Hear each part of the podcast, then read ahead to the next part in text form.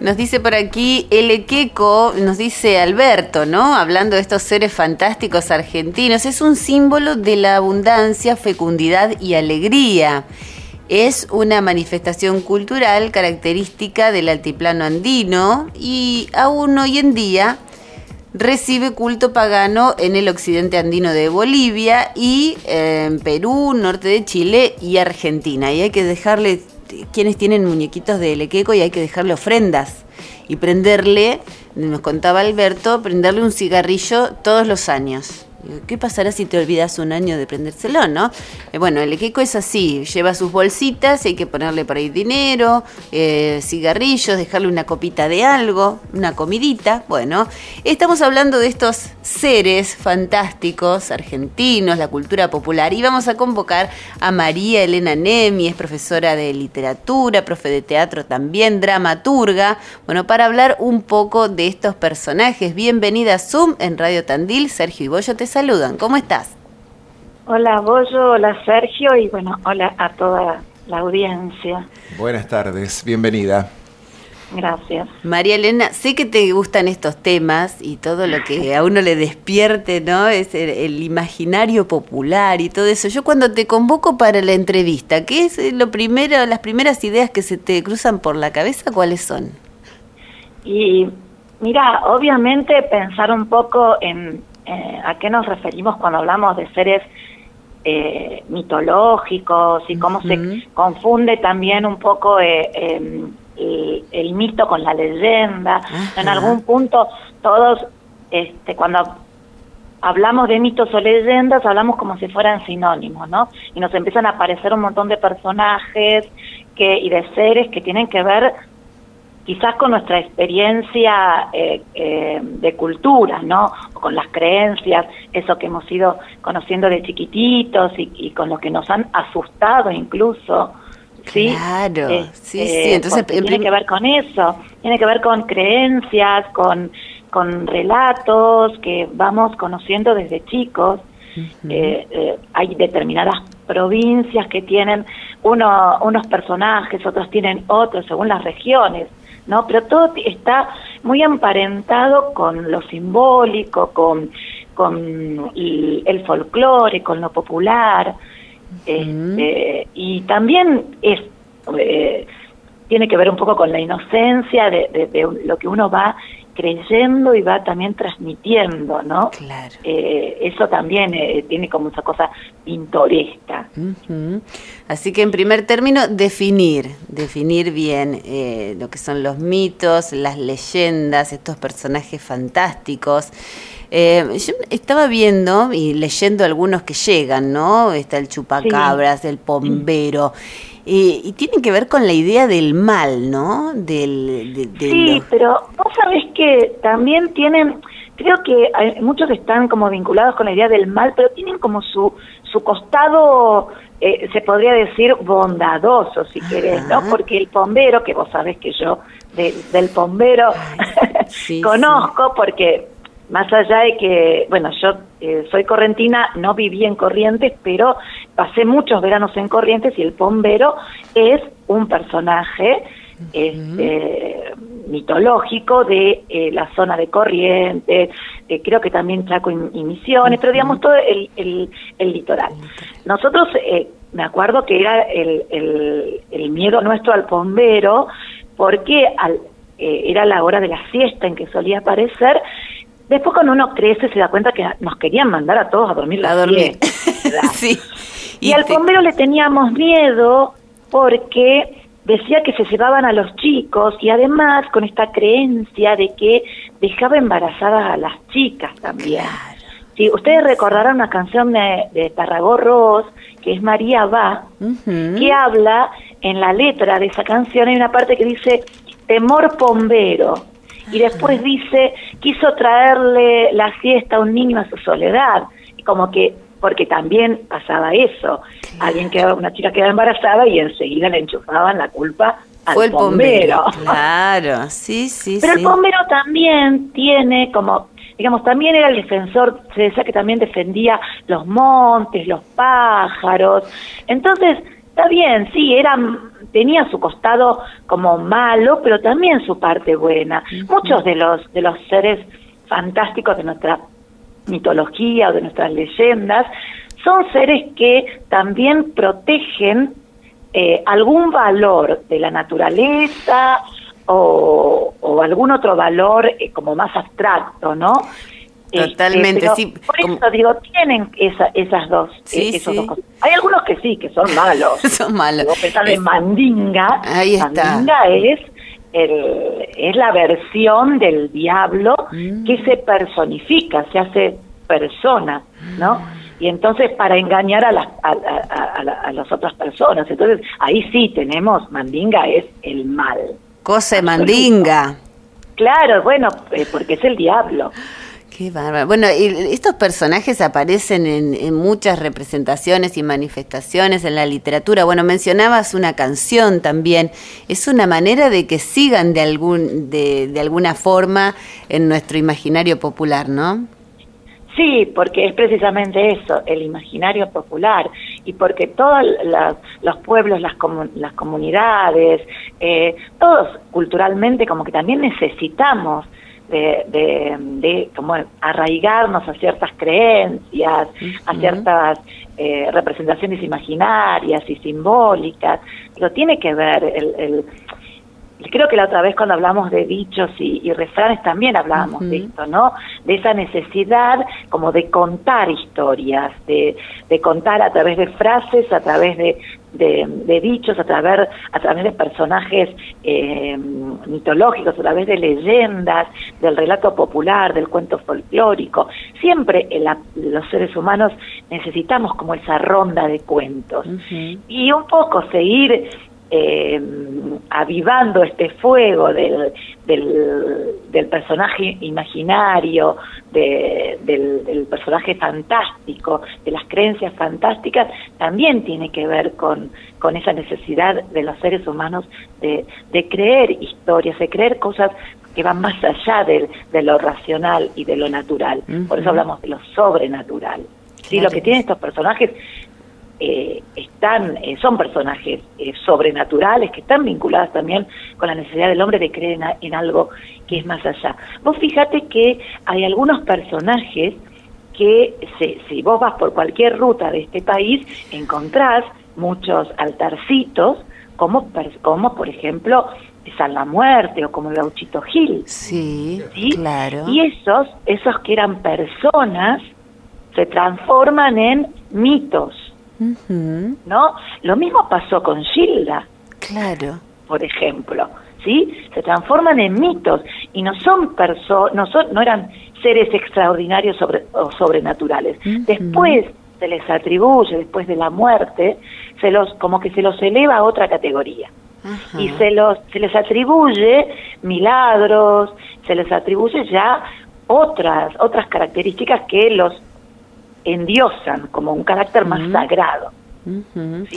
Claro que sí, incluso con ofrendas también, esto que mencionabas vos de los, de los altares. Sí, sí, sí, y, y, hay gente que los venera como realmente este, seres sagrados y sobrenaturales que después de la muerte este, trascienden lo, lo humano. Em, la, la, difunta Correa, por ejemplo también, otra. Este, sí, sí, son, tenemos un montón, hay un montón. Después están como los, los más clásicos también, porque hay muchos que vienen también de, de la cultura occidental, ¿no? Porque la versión, por ejemplo, del lobizón, que también eh, eh, forma parte de los personajes de nuestro de nuestra Argentina, la versión como más eh, autóctona es el que se transforma en vez de, de, mm, de, lobo en jaguarete precisamente o en jaguar en, leopardo lo que lo que quieras llamar. El jaguarete es de, de, esa zona de digamos de esa misma familia de, de felinos. Pero digo también hay como reversiones de otras eh, mitos y leyendas de otras culturas. Y también como viva la picardía, ¿no? Porque, bueno, yo me acuerdo siempre en, mi familia se cuentan esas historias de campo, donde vos decís, no había televisión, no había... Y muchas veces la, el, entretenimiento era, bueno, embromar a otro con algún aparecido, ¿viste? con, que viene la chancha con, con cadenas. este Bueno, el tema de la luz mala, ¿no? También. bueno, la luz mala sí, viste, que siempre se dice... Siempre y siempre se ha dicho que eran, este, digamos, algunas almas en pena, que no habían sido o, mm, enterradas o habían tenido una muerte violenta e, injusta, y en realidad hay una explicación claro. que son las digamos es como yo no, no entiendo mucho de, de, física y esas cosas pero se sabe ya que es eh, son los huesos la osamenta que produce como una un reflejo con la luz de la noche. Pero si a mí yo estoy en el campo y me dicen está la luz mala yo salgo rajando te digo. Por las dudas claro que sí sí es cierto después viste que también hay algunos que son más urbanos ¿no? Como hay muchos de las ciudades y este, pero sí es, es es también algo divertido, pícaro. Cuando yo era chica nos asustaban con el hombre de la bolsa. También. Ahí está. Este, Viene el hombre de la bolsa. Que es mayor como yo. Este, si no te portás bien, este, viene el hombre de la bolsa, ¿viste? Y uno, uno creía, por las dudas, como decís vos, por las dudas salía corriendo, se quedaba quietito y no hacía nada ya veo que... Este, bueno, vos eh, justamente en tu labor de dramaturga escribiste una obra que, se, que tiene que ver con, el, con la leyenda del pombero y me imagino que hay una etapa eh, donde empezás a escribir que tiene que ver con recopilar información más allá de, tus vivencias. ¿Qué, ¿Qué, pudiste mm, recopilar y hasta dónde llegaste eh, en cuanto a la información acerca del pombero? Eh, y lo que hoy siguen diciendo, bueno, los lugareños. Sí, el bombero, hay diferentes versiones. Eh, hay gente que dice que es un duendecito, otros que es como un hombrecito muy peludo, que usa sombrero de paja, que aparece, que se escucha el silbido de, pájaros. De hecho, la obra que yo eh, escribí es Silbidos en la siesta, ¿no? Y, incluso si uno, em, si la, gente eh, quiere este, indagar por la web, hay algunos este, videos en YouTube de gente que asegura, afirma haberlo visto. Este, hay unos testimonios que son este, muy interesantes, algunos muy divertidos, pero hay mucha gente que realmente cree en el, en el bombero. Dicen que hay que ponerle tabaco y miel. Yo escuchaba que eh, hoy vos leías de un... Este, eh, alguien que había mandado información sobre otro personaje al que también había que ponerle tabaco, ¿no? sí. Claro, sí, y, son ofrendas, ¿no? este, Que hay que darle y parece que, si uno le da ciertas ofrendas, no sé, como que está resguardado y hasta te protege. Eso. Hay que ver, como decías vos hoy, qué pasa si no claro, la ofrenda. A mí me suena medio avivada esta Sí, no, justo pide cosas ricas, los vicios, ¿viste?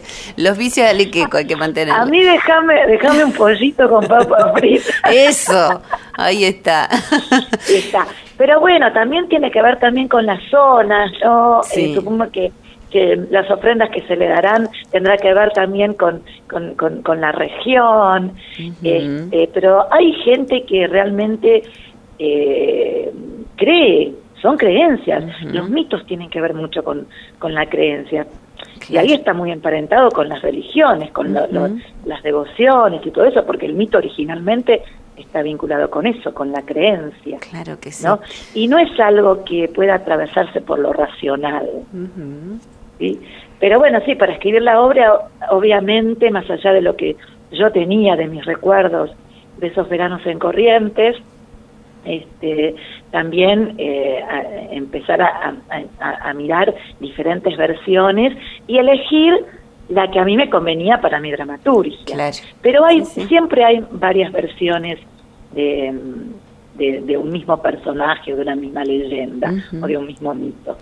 Y el bombero, si, si la gente empieza a investigar un poquito en YouTube, va a encontrar que hay algunas, algunas este, algunos testimonios, algunas experiencias muy lindas, eh, muy lindas, muy divertidas y, muy pintorescas también. María y otras con mucha seriedad. Sí, claro, sí, sí, claro. Hay que respetar también eh, las creencias, hay que y las tradiciones, hay que respetarlas, ¿no? Porque también forma parte de, de, de, lo cultural y lo folclórico. Sí, sí.